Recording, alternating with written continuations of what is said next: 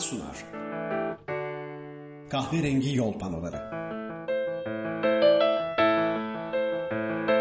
İş Sanat'ın katkılarıyla hazırlanan podcast serisi Kahverengi Yol Panoları, Türkiye'nin kültürel zenginliğinin izini sürmek için yola çıktı.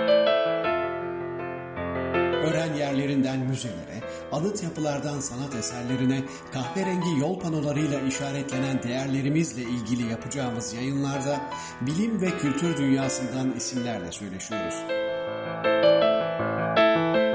Ben Emrah Kolukısa ve bugünkü konuğumuz sanatçı, akademisyen ve Baksı Müzesi'nin kurucusu Profesör Doktor Hüsamettin Koçan.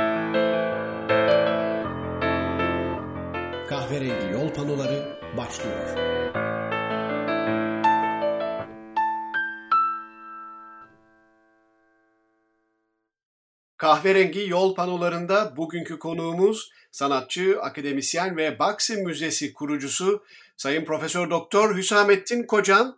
Hocam hoş geldiniz programımıza. Vakit ayırdınız. Sağ olun, var olun. Çok teşekkür ederim. Çok memnun oldum. Ee, size de iyi yayınlar. Çok teşekkürler hocam. Hemen başlayalım isterseniz. Aslında Baksim Müzesi'nin yani kuruluşundan bu yana 10. E, yılındayız. Bayburt'taki Baksim Müzesi'nin. Ama tabii ki bunun e, çok daha geçmişi var. Yani neredeyse 2000'in başlarına kadar giden bir hikayesi var. Bir de aslında sizden dinlemek istiyorum. Çünkü Bayburt sizin memleketiniz ve buraya böyle bir e, bu kadar da güzel ve büyük bir müze kurma fikri ilk ne zaman düştü aklınıza ve hangi adımlarla geçtiniz? Emrah Bey bizim aslında tam 2000'de kazmayı bulduk Baksı'ya. Onun için de Baksı'nın belki e, müze düşüncesi çok eskilere, gençliğimize dayanıyor. Orada şu e, itici düşünceyle biz eğitildik. Sanat hayata gitmelidir. İnsanın olduğu yerde sanatın mutlaka olması gerekir. Onun için de sanatın kısıtlı da olsa belli merkezlere sıkışmış olmasının e, önüne geçip hayata doğru sanatı çoğaltmak lazım.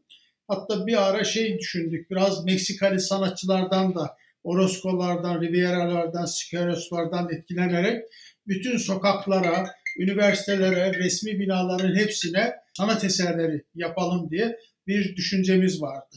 Bu düşünceden yola çıkarak belki bizim kuşağımızın da bir özelliği topluma nasıl hizmet ederiz, toplumun gelişmesine, insanların daha mutlu bir hayat, barış içinde bir hayat yaşamalarına nasıl katkıda bulunuruz? Bizim öncelikli rolümüzdür ve her birimiz kendimizi bu konuda görevli e, saydık.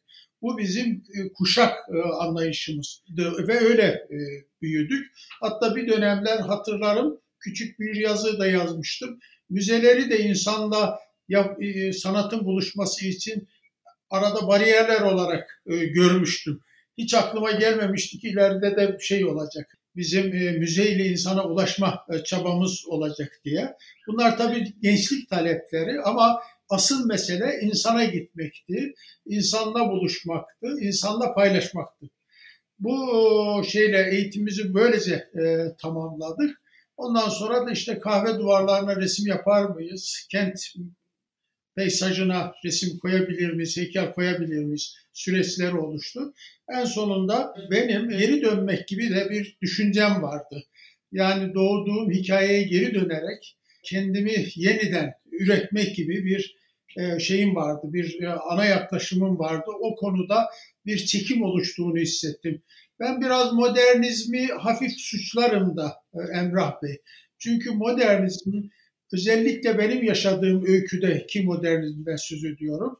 Bize dedi ki mutluluk istiyorsanız, işte daha çok maddi imkan istiyorsanız ve öteki olanakları istiyorsanız daha sağlıklı ortamlar, bütün hizmetler size ulaşılsın istiyorsanız işte yollar, işte imkanlar, taşıyıcı araçlar, uçaklar, trenler ve e, otobüsler gidin ve onlar orada sizi bekliyor.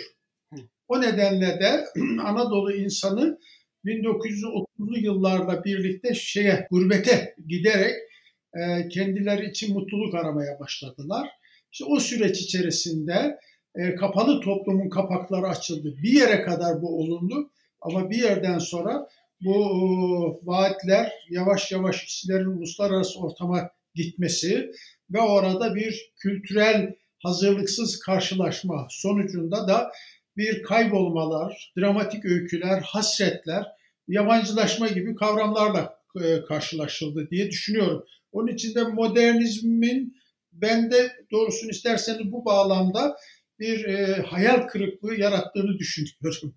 Onun için de bu modernizmin yine bize önerdiği merkezlerde toplama, büyük kentlerde, büyük merkezlerde toplama düşüncesini de yavaş yavaş yadırgadım ve algılamaya çalıştım. Bu gençlik düşüncemizle bunları yan yana getirince e, merkezin dışına gitmenin çok önemli bir kültürel ve sanatsal gereksinim olduğunu düşündüm ve böyle bir gitme eğilimiyle kendimi donattım zaman içerisinde. Akademik hayatımda da daha merkezin dışında ne yapabiliriz projeler ürettim. Daha sonra da işte benim gurbetçi olan babamla karşılaştığımda babamın gurbete gidip gelerek ki daha çok gurbette yaşadı. Kendi doğduğu toprağa, o coğrafyaya hasret e, yaşadığını öğrendim ve de babamı vefat edince de kendi köyüne götürdüm. Götürdüğüm zaman da gördüm ki bizim köyde her şey değişmiş. Artık aşıklar atışmıyor. O konaklardaki o derin sohbetler, o anlatılar, o iletişim, o e, eski bilginin, kadim bilginin aktarılması, yeniliğin nasıl sistem içerisine adapte edileceği sohbetler ortadan kalkmış. Herkes bir, bu 87'den söz ediyorum. Herkes bir siyah beyaz televizyon almış, konakları kapatmışlar ve orada dizileri izliyorlar. Büyük sorunları da şu biliyor musunuz? Elektrikler sık sık çekil, e, kesildiği için dizileri iyi izleyemiyorlar. Tek sorun o. Halbuki eskiden başkalarının derdini dert edinen insanlardı bunlar. E, bunun e, bu, beni çok şey tedirgin etti ve de dedim ki benim babam benim ufkumu genişleten insan babama bir teşekkür için bir kütüphanesi olan ve belki işte sinema, televizyon seyredecekleri salonları olan bir köy konağı yeniden yapayım dedim. Ve de bu fikir 87'de benim köylülerimle paylaştım. Çok heyecanlandılar. Döndüm, geldim, bir grup kurduk. Benim öğretmenimi de başkan e, tayin ettik. Öğretmenim köy enstitü mezunu. E, evinde e, yıllarca birikmiş Cumhuriyet Gazetesi koleksiyonları olan büyük bir kütüphanesi olan bütün Yaşar Kemallerin, Orhan Kemallerin oradan okudum. Benim okuma imkanım oydu. O hocamı da başkan yaptık. Hocam iki ay sonra dedi ki oğlum sen gidince buradaki heyecanlar bitti. E, çok masraf etme. Döndüm geldim ve e, bu ne zamana kadar bekledim? 2000 ne kadar bekledim? En sonunda 2000'de karar verdim ki bu yeni yüzyılda benim babama sözümü tutmam lazım benim kendime verdiğim sözü tutmam lazım ve gittik. Baksı ile ilgili projeleri yavaş yavaş tasarlayarak bir e, adım attık ve de arsas, arsasını satın alarak biz bu işe başladık. Yani biz e, aslında köye gittik.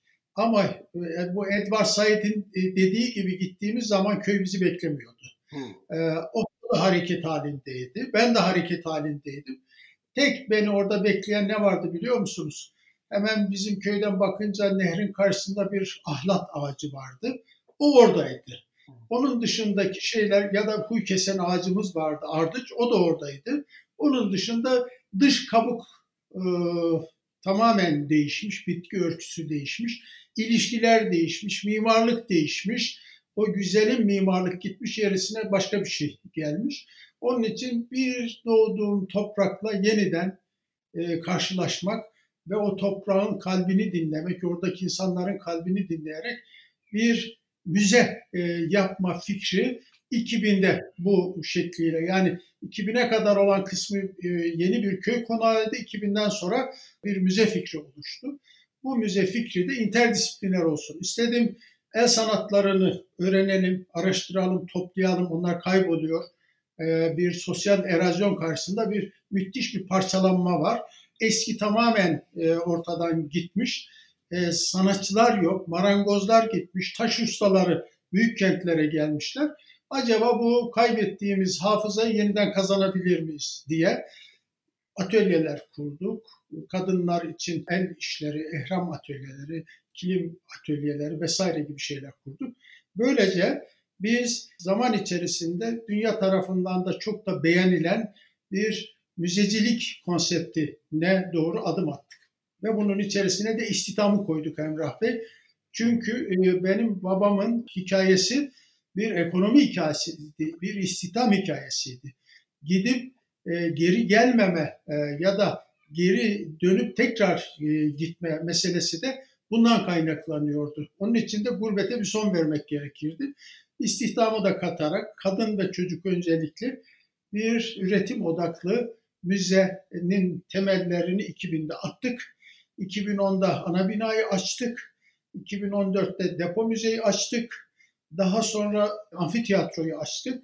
E, şimdi e, Baksı'da 10 bin kitaplı, 150 kişilik konferans salonu, 700 kişilik amfiteyatrosu olan, 30 e, odalı konuk evi olan, çok geniş ve etkileyici sergi salonları alan bir müze haline Baksı'yı dönüştürdük. Baksı'nın kabaca hikayesi budur efendim. Evet çok güzel. E, hocam tabii ben az çok biliyorum ama belki bilmeyenler vardır. Baksı adının hikayesi yani neden Baksı adını seçtiniz onu da kısaca anlatır mısınız? Tabii ki. Efendim biz işte e, temelleri atmaya kalktığımızda ismini daha sonradan bu biraz rahime düşmüş çocuğun daha sonradan ismini koymak gibi bir şeydi. Doğumdan sonra e, konuyordu. Ben de e, isim konusunda tereddütlerim vardı. Bizim köyümüzün eski adı Baksı. Yeni adı Bayraktar. Bu baksını çok da fazla anlamını da bilmiyorduk doğrusunu isterseniz. Biz zaten kendi yaşantımıza anlam verme konusunda çok tembeliz diye düşünüyorum. Böyle bir işte eskiden öyleymiş şimdi böyle olmuş diye bakıyoruz. Halbuki köyün inceleyince eski adının Şaman ismi olduğunu ve onun içinde bizim köyde şamanik ritüellerin çok da yaygın olduğu o çevrede öğrenince ben kesin karar verdim ki e, bu da bizim e, şey, e, geleneksel kültür gibi bir erozyon yaşamış. O nedenle nasıl onları korumaya çalışıyorsak bu ismi de koruyalım dedik. Ve böylece köyün eski ismini müzenin ismi olarak seçtik.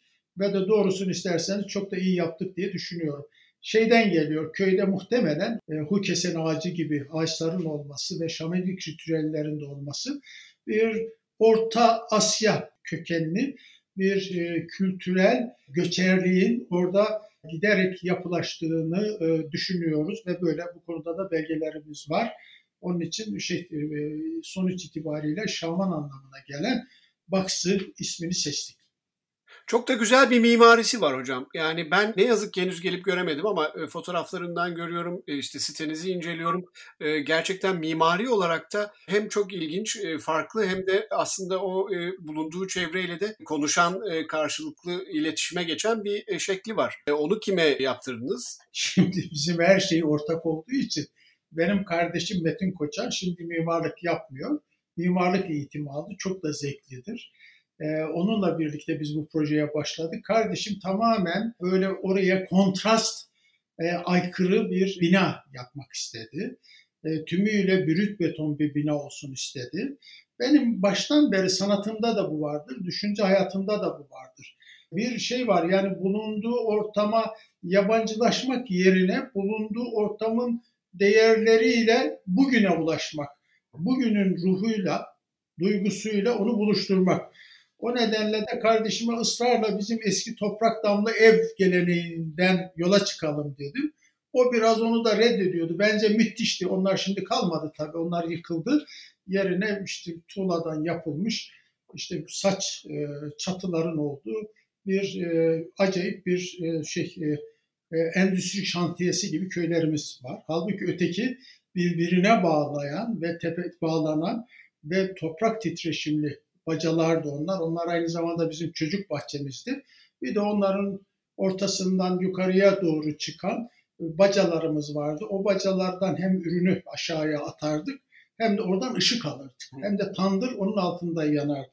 Bunlar birbirine yaslanmış evlerdi. Bu bir mahalle gibi evlerdi. Çok ilginçti bana sorarsanız. Keşke onlar kalabilseydi. Keşke bugünün mimarlığı onu yeteri kadar kullanabilseydi. Kardeşime bunu önerince çok itiraz etti. E, onlar biraz labirent gibiydi de. Toprak altı duygusu yaratıyordu. Sonra ben e, işte birkaç tane böyle yıkık kalmış onların fotoğraflarını çektim getirdim. Kardeşimle şu kararı verdik. Evet bu toprak damlı ev geleneğinden yola çıkalım ve tepe ışıkları alalım dedik. Aslında bizim ana fikrimiz budur. Toprak damlı ev geleneğinden yola çıkmak. Yani çatının toprağa değmesi meselesidir. Ve de dedik ki ana binayı da o dağlar silsilesi var. E, bu yazın mutlaka sizi davet etmek, ağırlamak isteriz. E, bunlar da böyle kalkarlar, inerler bir titreşimi vardır. Dedik ki bizim ana binamızda bu titreşimi ayak uydursun diye o tıraş ettiğimiz tepeyi yeniden farklı bir biçimde ürettik ve etrafında da yatay taş duvarlarla oluşan öteki kompleksleri yan yana koyduk. Bizim oradaki mimarlık yapımız budur. Yani çok e, doğanın bir parçası olmak, oradaki geleneksel duygunun, yaşama biçiminin e, yeni e, yapıyı şekillendirdiği bir biçime doğru, mimarlığa doğru adım attık. O nedenle de kardeşimle biz bunu başladık, projeyi yaptık ve büyük bir kısmını da beraber uyguladık. Hatta taş duvarların büyük bir kısmını o araziden topladık. Yani kına taşlarından topladık. Bunun gerekçesi de şuydu. O arazide bir takım şeyler vardı. Binalar varmış eskiden ören kaleler gibi, şu gibi, bu gibi. Zaman içerisinde bunlar yıkılmış. O taşlar oranın belleği. Dedik ki madem biz bir müzeyiz, bu belleği toplayalım, bu duvarda bunlar bize bir şeyler anlatırlar dedik. Ve öyle duvarlarını öyle yaptık. İçeride sadece şey kullandık o binada kerpiç ve taş yapmak istiyorduk. Statik olarak mümkün değildi o gerilim için. Onun için de bir tek orada beton kullandık ama çevreyle oradaki geçmiş duygusuyla geçmiş çünkü kendine bir yaşama doğa karşında direnme tecrübesi var. Onu kullanmak e, istedik. Böyle bir geleceğe bakan, gelecekçi olan, yeni önerisi olan bir mimarlık çıksın ama hareket noktası bu olsun dedik. Biz de öyle başladık, öyle gittik. Yani bunu Metin Koçan'la yaptık. Sonra bu işin içerisine başka e, mimar arkadaşlarım katıldı. Bir süre sonra Metin orada yoruldu, beni terk etti. Çünkü bizim orada yaşamak başka bir duygudur. E, statiklerine işte Sinan Genim arkadaşımız bu sıra bizde ders veriyordu, o yardım etti. Rahmetli Altan Akı bazı birimlerde yardım etti. Ve de işin bütünlüğünü sürükleyen kişi olarak da ben orada kaldım. Hala bir takım ilaveler yaparken işte arkadaşlarıma danışarak biz oradan yürüyoruz. Hocam tabii müthiş bir proje. E, sizin anlattığınız kadarıyla benim anladığım 33 yılı neredeyse bulan bir proje. İlk o konak fikrinden sonra müzeye dönüşmesi ve bugünlere gelinmesi. Tabii ki fikirler yani sanatı, kültürü merkezden de uzağa taşıma e, fikri bunun tabii ki en önemli taşıyıcısı olmuş. O, anlamda şunu sormak istiyorum. Bu amacı e, ne derece gerçekleştirdiğini düşünüyorsunuz bu müzenin? Yani en azından Bayburt'ta bu müzenin yarattığı etki, e, Bayburt insanıyla olan etkileşimi nasıl oldu? Bunun sonuçlarını görebiliyor musunuz? Şimdi efendim bizim Türkiye'de şöyle bir şey var. Emrah Bey bu biraz önce arkadaşlarımızla da onu konuştuk. Bizim aydınlık bakış açımız oradaki yaşama tarzlarını Anadolu'daki yaşama tarzlarını sadece bence yargılıyor. Çok fazla anlamaya çabalı değiliz. O nedenle de e, bizim bu yaptığımız işler eninde sonunda bizi belli bir noktaya doğru götürüyor ama bu noktanın çok sağlıklı olduğunu düşünmüyorum. Şimdi bizim Bayburt'a giderken yaptığımız şey şudur. Bizim oradaki e, bütün olup biteni anlamaya çalışmak onu yargılamadan onunla bir ilişki kurmaya çalışmak, atölyelerde eğitim sistemleri kurmaya çalışmak, bu eğitim sistemleriyle insanların daha iyi öğrenmesini sağlamak istedik. Bunları yan yana koyduğumuz andan itibaren gördük ki e, en iyi eğitimin ortak üretim olduğu ve etkili eğitimin bu olduğunu gördük ve de eğitim üstünden gittik. Şimdi öteki yanıyla biz köyde e, ciddi miktarda e, bir dönüşüm sağlandı. Bir kez o, o kültür turizmi aracılığıyla gelen gidenlerin ve de bizim sergilerde çağı temsil eden ürünlerin ortaya konmasıyla birlikte büyük bir kontrast yarattı ama bizim yerel insanlar kendi yaptıklarını görünce yadırgadılar bu müzede. Ama e, işte günümüz sanatının örneklerine büyük bir ilgiyle bakar oldular. Onlar yan yana gelince de bence müthiş bir iletişimi var. Şimdi herkes biraz daha farklı. Bizim oraya gelip eğitim gören ve e, sonradan evlenen çocuklarımızın evlerine gittiğimiz zaman oradaki şey evin düzeni daha farklılaşmaya başladı. Bunu gördük ve buna tanık olduk.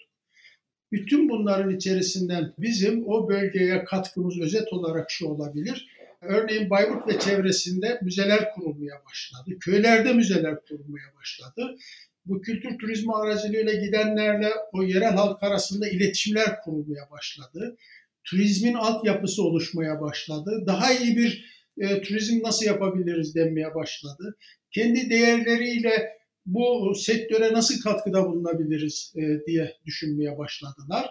E, ve biz tabii e, tasarım ve sanat aracılığıyla bu yenilenme sürecini yapmaya çalıştığımız için de e, yavaş yavaş moda dünyasına ve tasarım dünyasına ürün vermeye başladılar. Bu açıdan ben Baksı'nın e, bizim o bölgeye çok büyük katkısı olduğunu düşünüyorum. Müthiş. Hocam bir de tabii Kültür Sanat Vakfı değil mi? Baksı Kültür Sanat Vakfı kuruldu 2005 yanılmıyorsam, düzeltin yanılıyorsam da rica edeceğim. Bu e, vakıf müze haricinde de bir takım herhalde işlere e, imza atıyor mu? Tabii ki, tabii ki. Şimdi bizim e, biz şey yapıyoruz, e, e, yani bu e, geleneği önemsiyoruz ama geleceği, gelecek düşüncesini yitirmiş bir geleneği tehlikeli buluyoruz biz e, gelecek duygusunu, çağın duygusunu e, mutlaka e, taşımak zorundayız. Bu çağın insanları olarak çağımızın duygusunu yok sayarak geçmişe doğrudan doğruya dönerek yaşayamayız. Onun için bu çağı reddetmiş oluruz. Bu çağı reddetmeyen bir hafıza derinliği ne önemsiyoruz, birikimi önemsiyoruz. Biz akademide de öğrencilerimizle bunu çok önemli buluyoruz. Yani o birikimi mutlaka sağlamalı ama kendisini de yenilemeyi ve ataklar yapmayı, e, gerekirse risk almayı öneriyoruz öğrencimize. O nedenle de Baksı'nın oturduğu temel felsefe budur. Onun için biz insanları istihdam etmeyi müzeciliğin bir şeysi e, zorunlu geleneği olarak sayıyoruz. Zanaat ve sanatı yan yana getirmeyi öyle yapmak istiyoruz. İnterdisipliner olmayı aynı gerekçelerle yapmak istiyoruz. Onun için Baksı Kültür Sanat Vakfı'nın Amacı budur. Bu amaç doğrultusunda şimdi şu günlerde Tabanlıoğlu mimarlığın tasarladığı ve de şey, uluslararası ödül alan bir projemiz var. Hüsame Köklü Kadın İstihdam Merkezi. Bayburt'ta bu. Olağanüstü bir proje bu. Ee, orayı sadece kadınlar üretecekler, şey orada kadınlar üretecekler, kadınlar yönetecekler ve kadınlar orada hem e, ekonomik e, imkanları artacak hem de eğitimleri yapılmış olacak.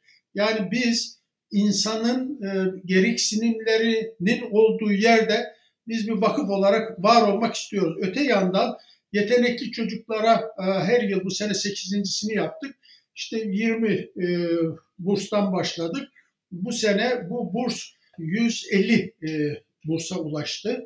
E, işte Erzurum, Erzincan, Gümüşhane, e, Trabzon, Rize ve Bayburt e, ölçeğinde burslar veriyoruz. Ee, bu burslar konusunda kız çocukların burslarını Aydın Doğan Vakfı veriyor. Yani yetenekli çocuklara da imkan sağlıyoruz. Bu da bizim varlık nedenlerimizden bir tanesidir diye düşünüyorum. O zaman bir de mesela şimdi biz e, çağa yakın olma duygusunu yitirmekten her zaman uzak dururuz. İşte bu pandemi sırasında bir, şimdi orada açılmış bir sergimiz var. Daha tam basında da e, medyayla da bunu paylaşamadık. E, sanatçı ve tasarımcıların katıldığı maske sergisi yaptık. Olağanüstü bir e, çeşitlilik, renklilik ve maskeye uzaktan bakmak, maskeyi kendi yerine oturtabilmek e, ve böylece maskeyle hesaplaşabilmek e, şeysini e, yeniden gündeme getirdik. E şu günlerde de çok iyi bilindiği gibi Anadolu ödülleri veriyoruz.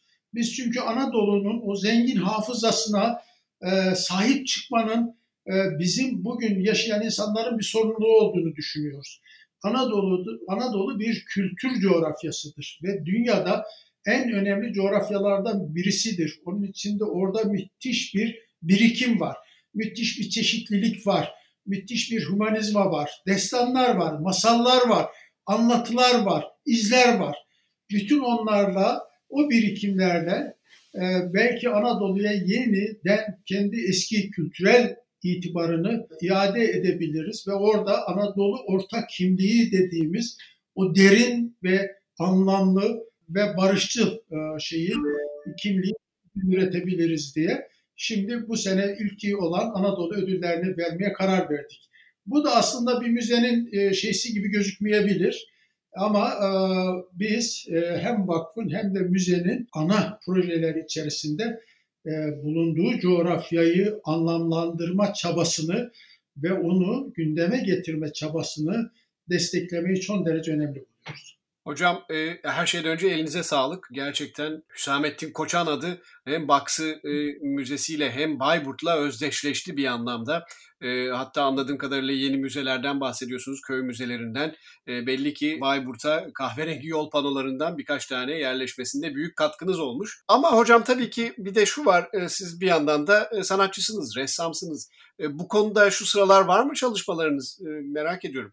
Emrah Bey bu bizim Baksı Müzesi aslında ben müze yapıyorum diye bu Baksı Müzesi'ni yapmaya kalksaydım yapamazdım. Ben bir sanat eseri yapıyorum diye bu işe kalkıştım.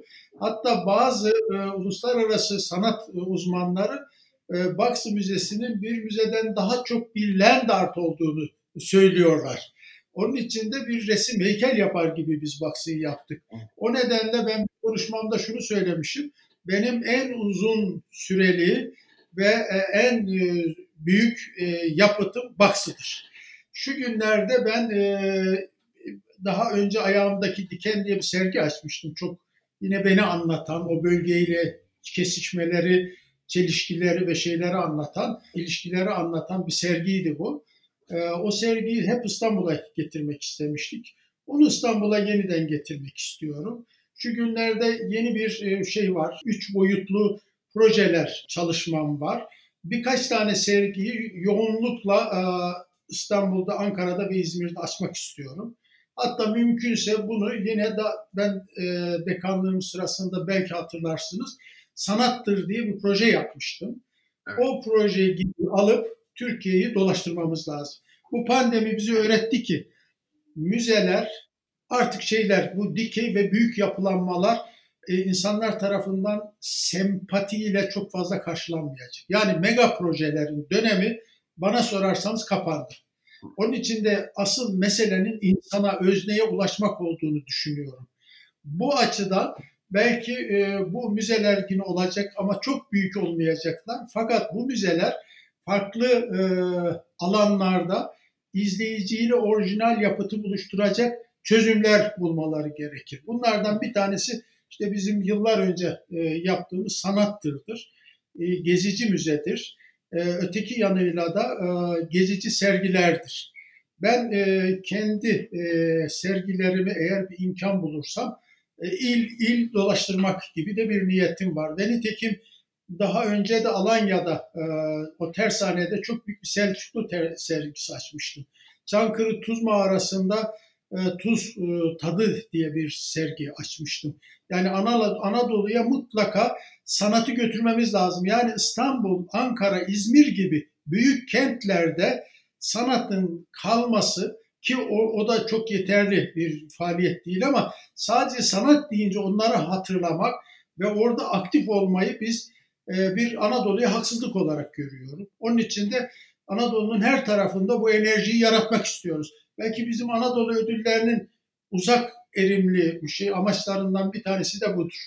Ve yoğun bir biçimde şimdi atölyemdeyim. Yoğun bir biçimde e, bu sergiler için üret, üretiyoruz. Üretmede devam ediyoruz. Hocam kolay gelsin. E, ayrıca Anadolu ödülleri için de hayırlı olsun diyelim. Umarım uzun soluklu olur ve amacına ulaşır.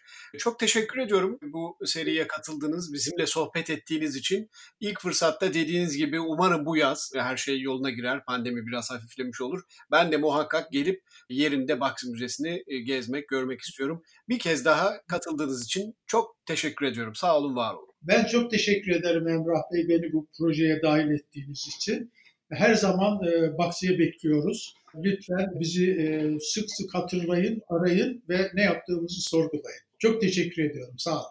Sağ olun. Kahverengi yol panolarında bugün sanatçı, akademisyen ve Baksi Müzesi'nin kurucusu Profesör Doktor Hüsamettin Koçan'la söyleştik. Vakit ayırıp dinlediğiniz için teşekkür ederiz. İş Sanat'ın katkılarıyla yayımlanan kahverengi yol panolarının bir sonraki durağında buluşuncaya dek hoşça kalın. İş Sanat sundu. Kahverengi yol panoları.